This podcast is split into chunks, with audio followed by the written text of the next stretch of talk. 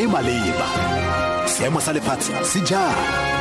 Dikgang mo motsweding fm konka bokamoso.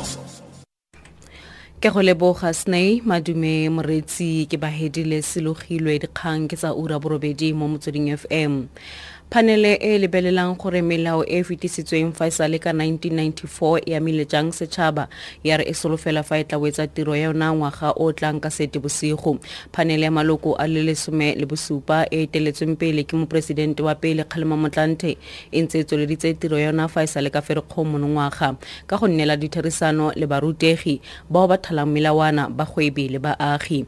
Phanele eno e totile thata melao e ka ga tekatekano khumanego lefatshe le ka kago ya setšhaba wa tlhalosa We really truly want to end up with a report that would have very clear recommendations arising from inputs in terms of lived experience of uh, ordinary South Africans so that and where people feel that there's a lacuna in, in legislation that would be uh, pointed out.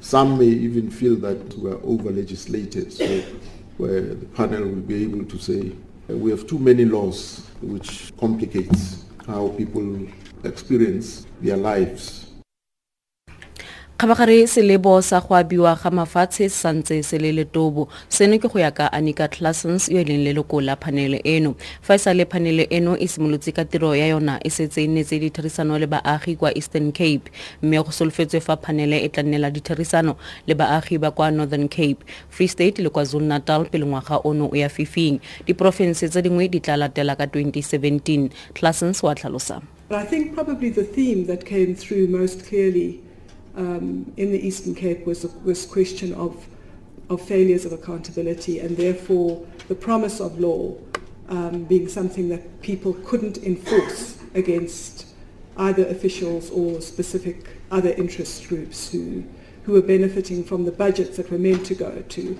housing or land reform or whatever.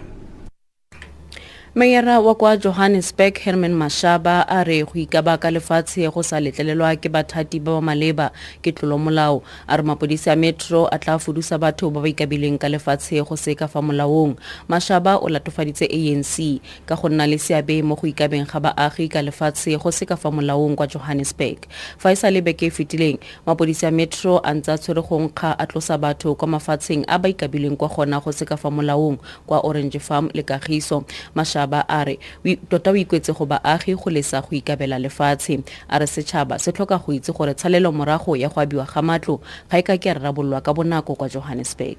There's a big backlog that is going to take lots of hard work by the city to start making a, a dent in these inherited challenges that we're all aware of. We therefore call on all residents to exercise restraint and be patient with the housing allocation process. Residents should not be misled and be used by individuals pushing political agendas.